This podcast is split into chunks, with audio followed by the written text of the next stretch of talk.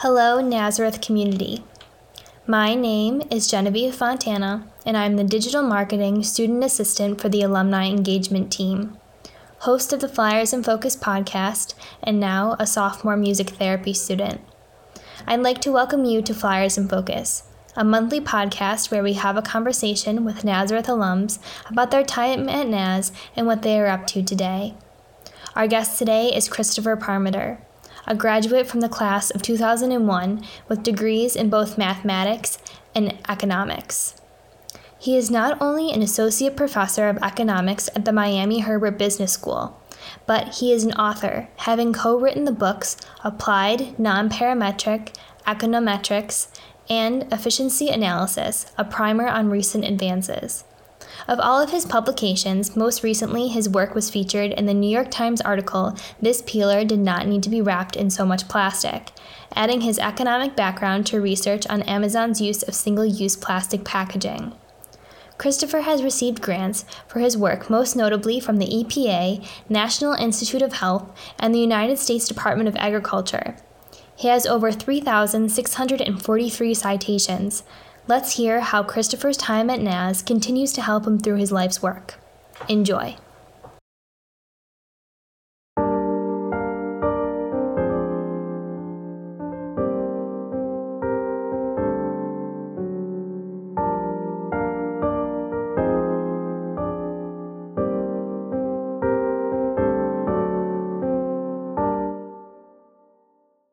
Hello, Nazareth community.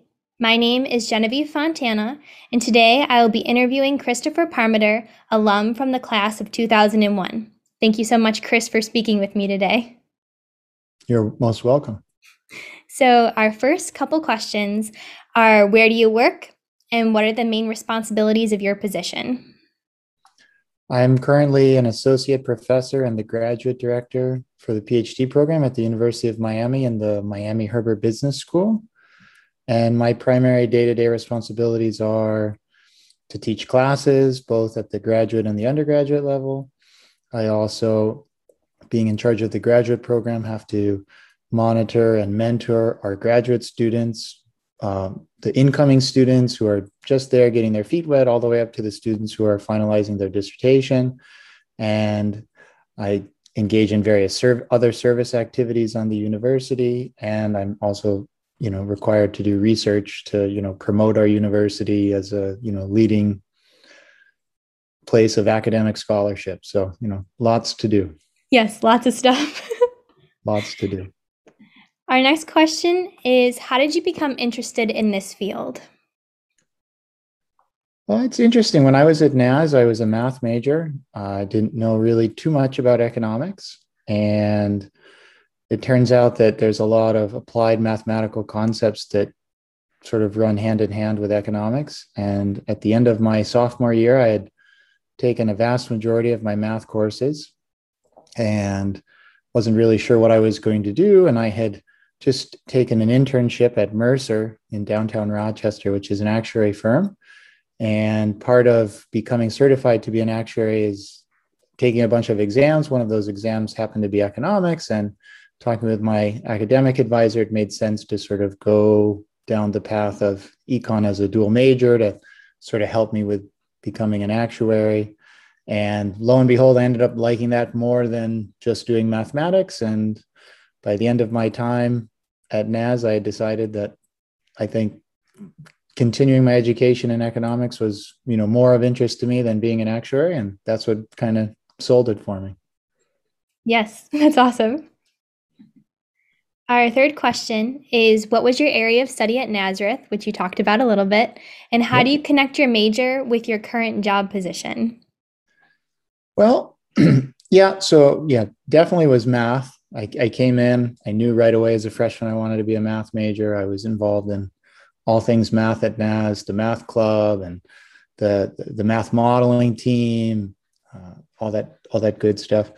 It, in terms of economics, economics is really it, it's heavily entrenched in mathematics. And so it was kind of just a natural fit. I mean if you're going to go to grad school and in sort of any of the applied sciences having a background in mathematics is very useful. Uh, it could be in ecology, it could be in sociology, it could be in political science, it could be in statistics, data analysis. If you have a a solid background in math, it's it's just going to give you an additional leg up over other individuals. It's not it's not necessarily going to be the you know the, the the the defining thing, but it certainly helps. So, yes.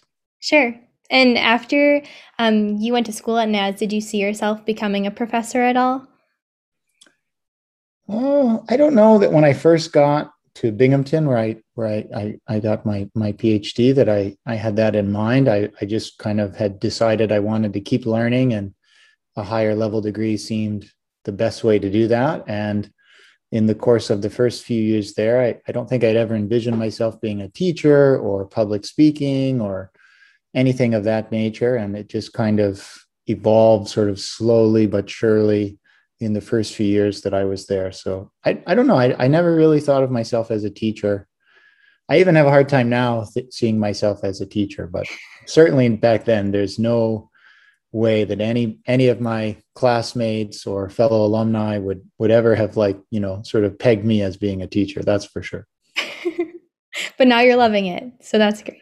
No, no, I love being a teacher now. I'm very ex- I I love my job. I, I wouldn't even call it a job. I'd call it a career. I, I don't dread going to work. I, I, I get to meet new people all the time, go to different places, uh, either virtually or you know prior to all this. Yes.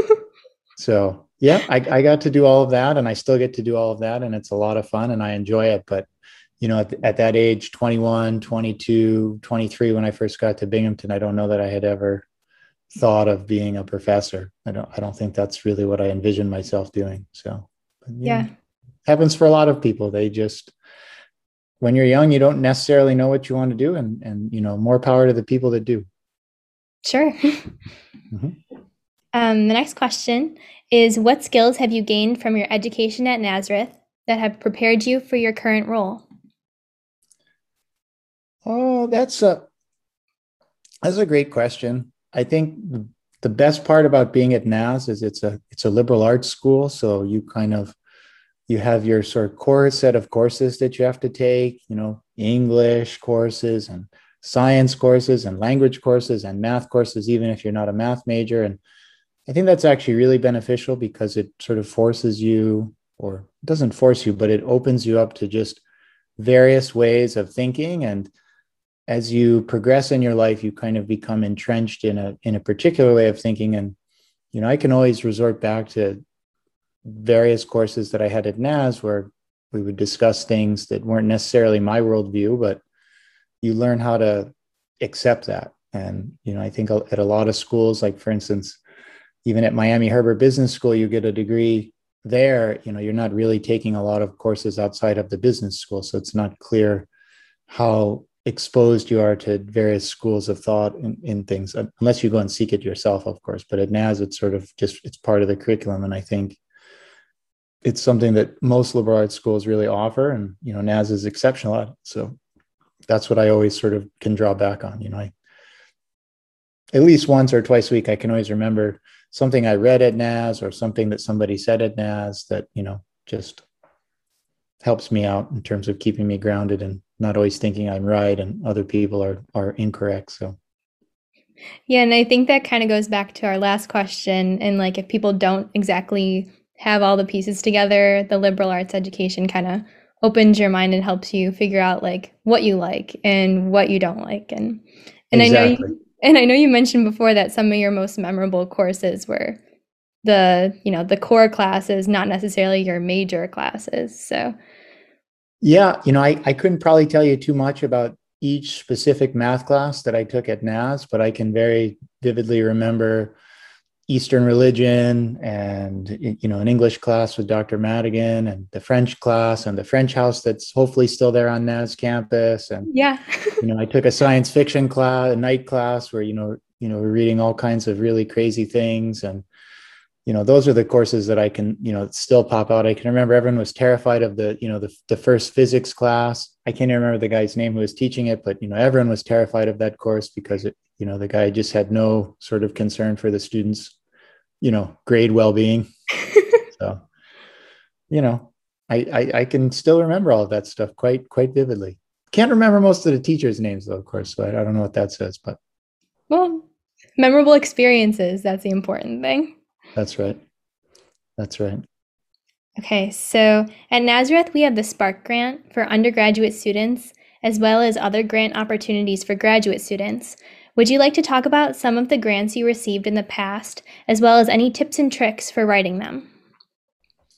Sure. So, um, you know, a lot of academic work, depending on the field that you're in, is sort of contingent on getting external funding whether it's for purchasing data or purchasing equipment or travel to a particular place to conduct your studies it, it's sort of it's one of the you know sort of the underlying pieces of being able to do good research is finding uh, uh, you know other agencies that you know see your vision see your passion for a particular uh, academic endeavor that you have and they'll fund it. Um, I didn't know actually too much about it when I was in grad school, but once I graduated, my first job was in the the, the ag and life sciences department at Virginia Tech, and there a lot of the research, I'd say the vast majority of it is is through sort of external funding.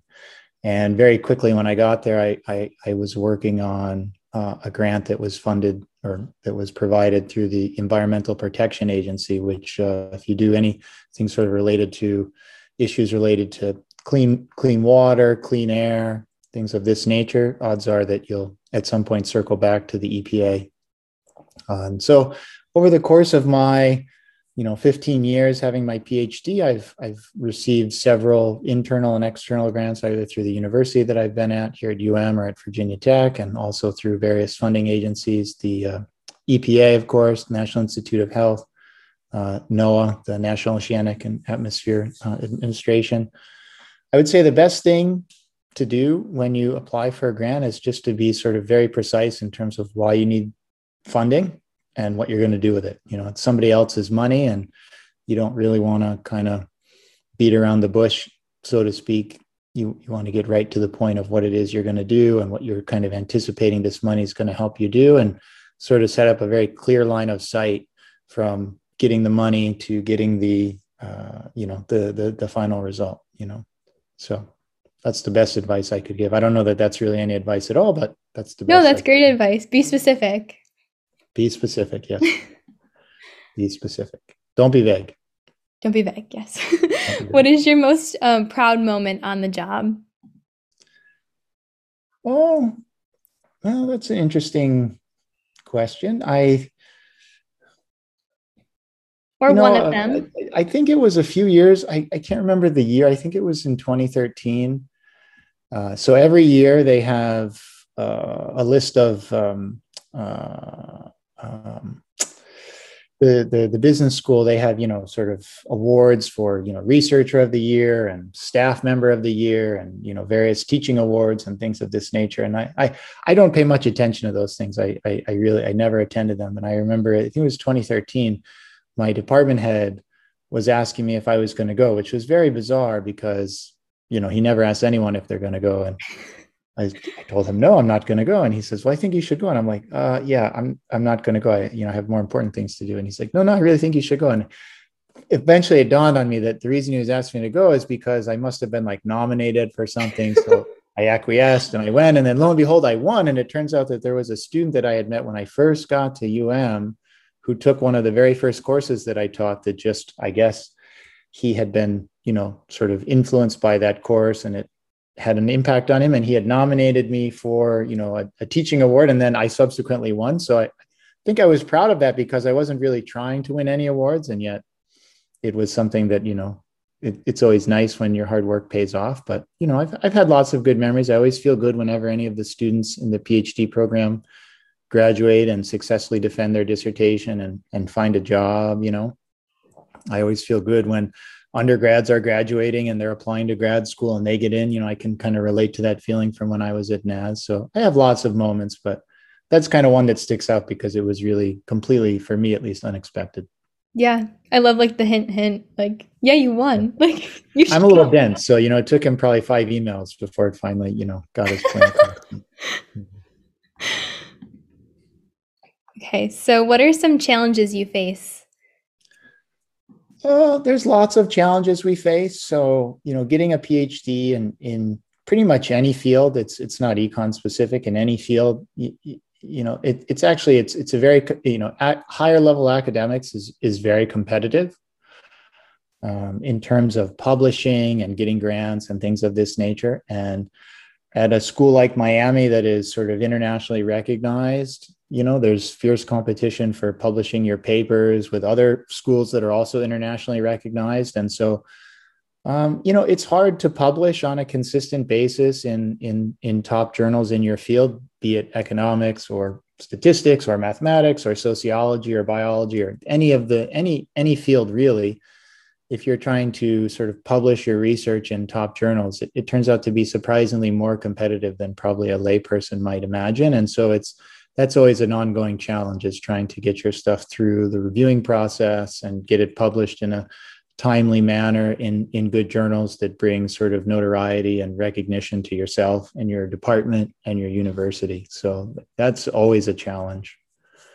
Um, and you know and, and on the teaching side of things uh, it's a challenge to teach the same material all the time you know semester after semester and make it so that every time can be new so that the students feel like you're really teaching to them and not just running through a series of notes that you have and it, it doesn't really matter if they're there or not. You know as a as a teacher that's always a challenge that i i look forward to is try to make things interesting to that particular group of students so that they feel like i'm there and i'm teaching to them and i'm not just sort of well this is how i get my paycheck and i'm just putting some stuff up on the board for you and you know you you do what you want with it. So it sounds like you definitely do make an impact on your students, though, especially with your award. And, and well, I try. You never know. You have to talk to them. you have to talk to them. Okay, the next question is What experiences at Naz and outside of Naz have helped you get where you are today?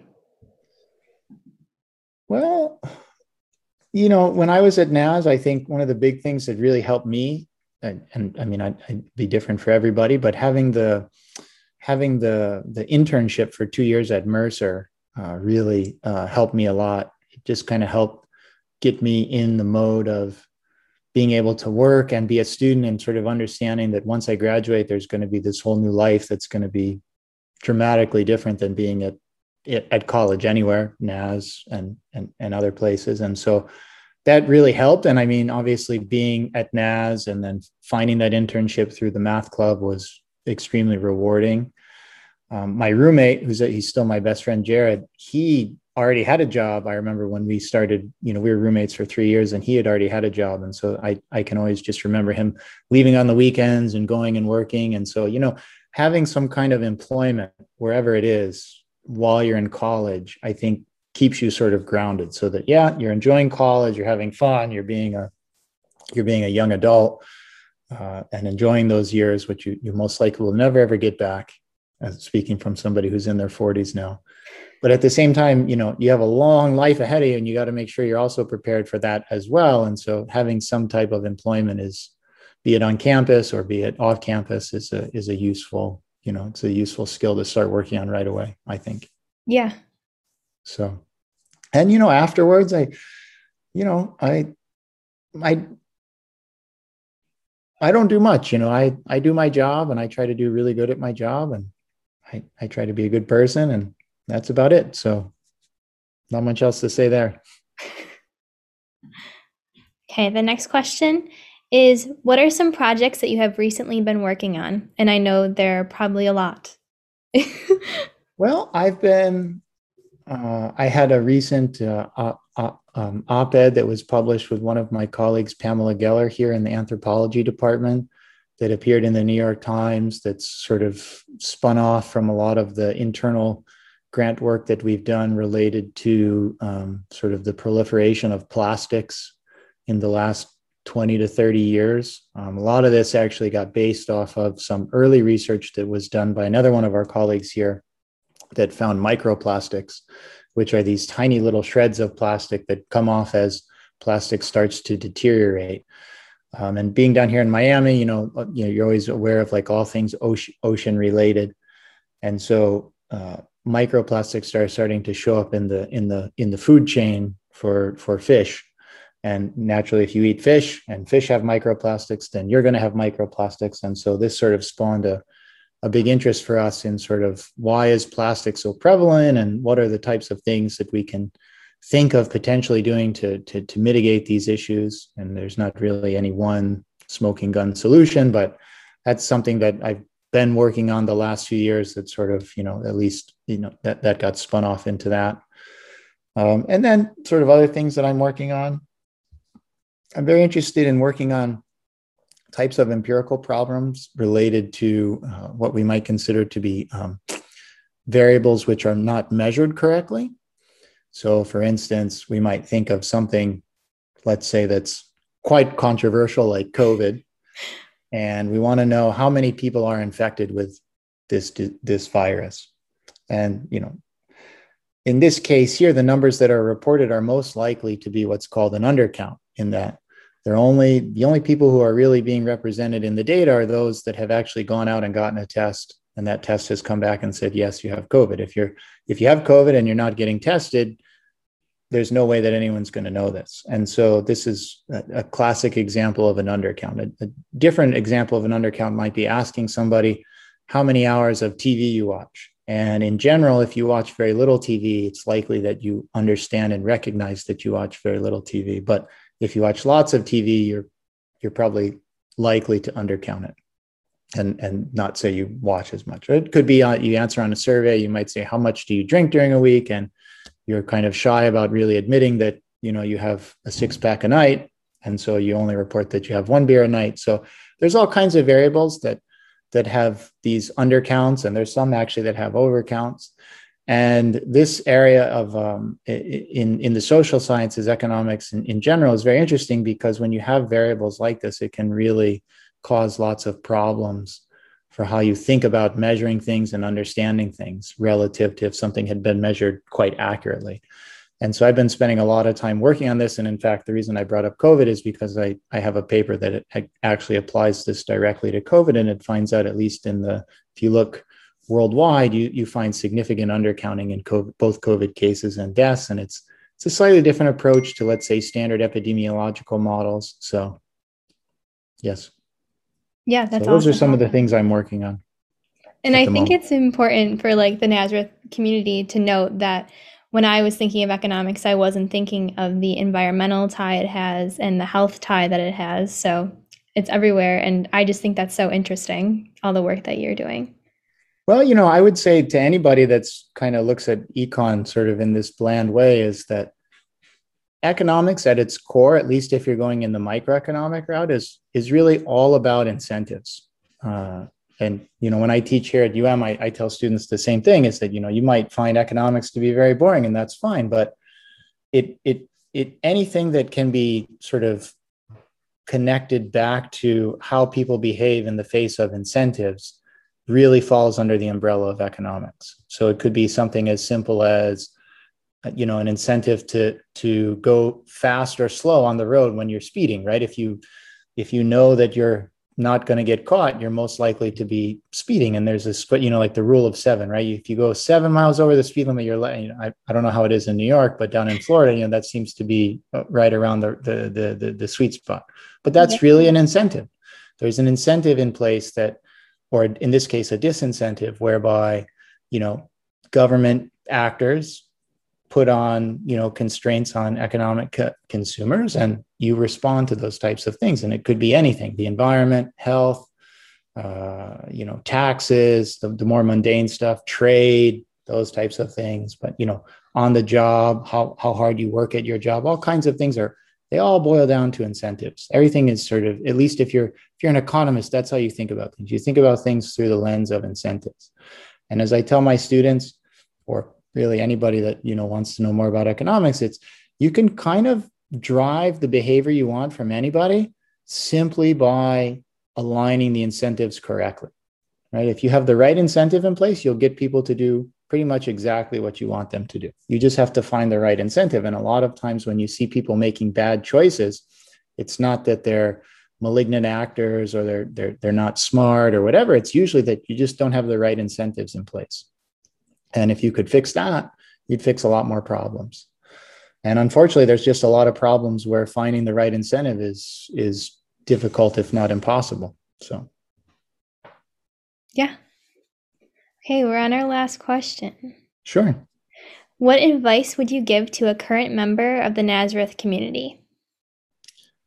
Well, I mean, if it was a student, uh, you know, I would just tell them that you know they're in a good spot. Naz is a great school. It's small, which at the you know at the time of my life when I was there, I really like it. I'm at I'm at UM now. UM is a fairly large university, uh, but at the time where I was, when I was you know 18, 19, 20, I, I wanted a smaller community, and Naz was perfect for me. It's uh, you know it's in a it's in a it's in a good spot. I I I still miss upstate New York and Rochester.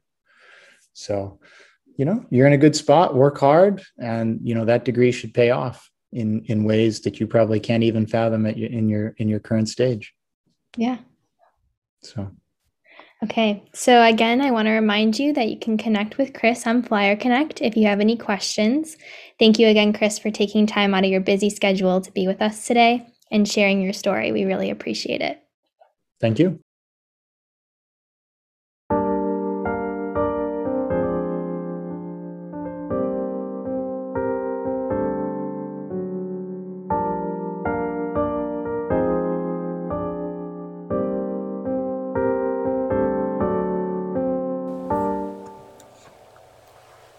Thank you again to Christopher Parmeter for sharing your story. Be sure to check out our Instagram at Naz Alumni for pictures that Christopher has shared with us and to learn more about the amazing things he is working on. You can also watch our full conversation with Chris on the Nazareth YouTube channel and view this podcast on Spotify, Apple Podcasts, and SoundCloud. We thank you all for listening. Remember, you can contact Chris on Flyer Connect if you have any additional questions or if fellow alums would like to reconnect. We will also have an opportunity to submit questions to Chris on our Instagram page later this week.